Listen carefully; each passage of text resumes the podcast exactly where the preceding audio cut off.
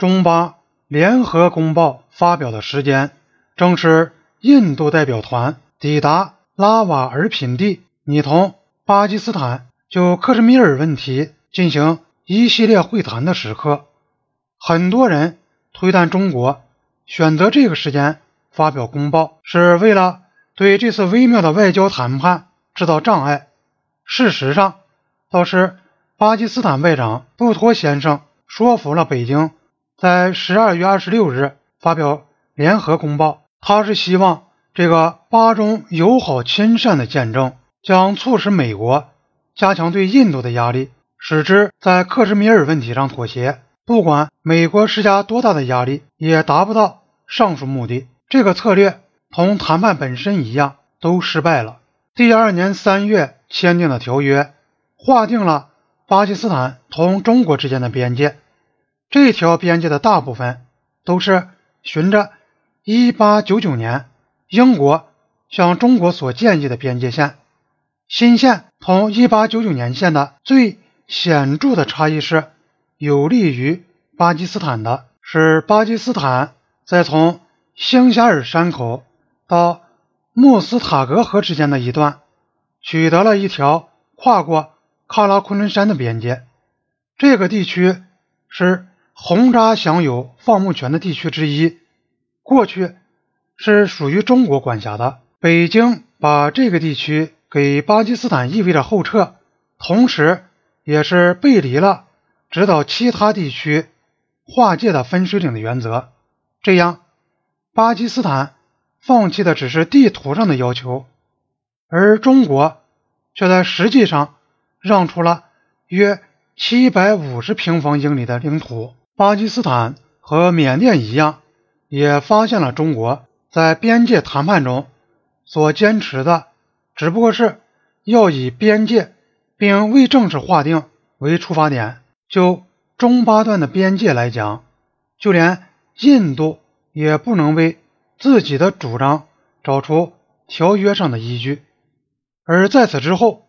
就准备同他的邻国取得妥协，决定一条为双方都能接受的边界线。这里提到中国同缅甸和巴基斯坦如何解决边界的情况，打断了前面的叙述。中国同阿富汗、尼泊尔和蒙古都分别签订了边界协定。中国在边界方面，其他悬而未决的主要问题是解决同苏联的边界问题。一九六零年，周恩来谈到这个问题时说，在地图上是很小一点点差别，很容易解决。这种乐观看法很快就落空了。现在要回过头来，从一九六一年春天讲起，在一个一目十行、不求甚解的读者看来。印度官员所提出的报告是支持印度主张的浩瀚文献，他也大大加强了尼赫鲁的信心，满以为他会使中国看出自己的错误所在。他在八月对人民院说：“我不能设想他们读了这份报告，却不感到自己的立场软弱无力。为了要了解中国的立场是否有所改变，外交部秘书长拉库尼赫鲁。”他是尼赫鲁总理的侄子，在他从蒙古返国途中，曾奉命去北京见到了周恩来。他发现中国的立场并没有改变，中国仍然准备着，实际上是渴望着同印度谈判解决边界问题，而且再度暗示在谈判时中国将同意麦克马洪线，但中国不拟接受。印度所主张的西段边界，印度既然坚持西段边界，既不能妥协，又不能谈判，因此解决边界的道路依然不通。外交部秘书长曾到北京讨论边界问题的消息传出来以后，在印度又触发了过去对尼赫鲁的猜测，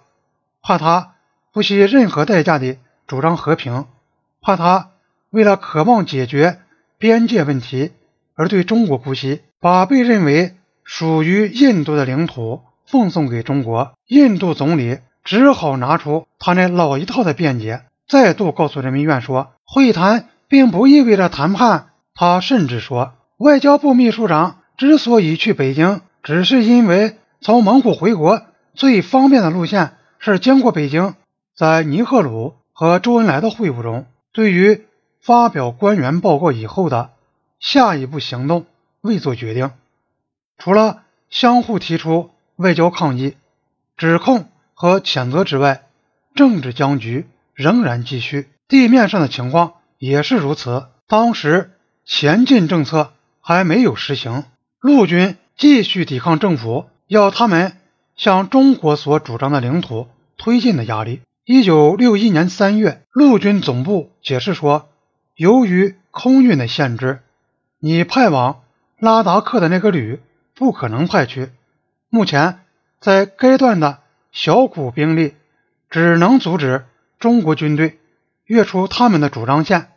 对方并没有打算要这样做的迹象。四月，陆军接着警告说，拉达克的供应情况万分困难，陆军。甚至连防卫这一地段也力所不及。当时署理参谋局长职务的是考尔将军，蒂麦亚仍然是陆军参谋长。考尔将军在写给国防部的一封信中说：“按照目前的状况，不得不承认，如果中国军队想在他们所选定的地点大举入侵我国领土，我们将无力抵挡。”六月。参谋局提出，除非空军能把当月计划向拉达克空投物资的数量增加两倍，陆军最近所设立的哨所中有几个将不得不撤退。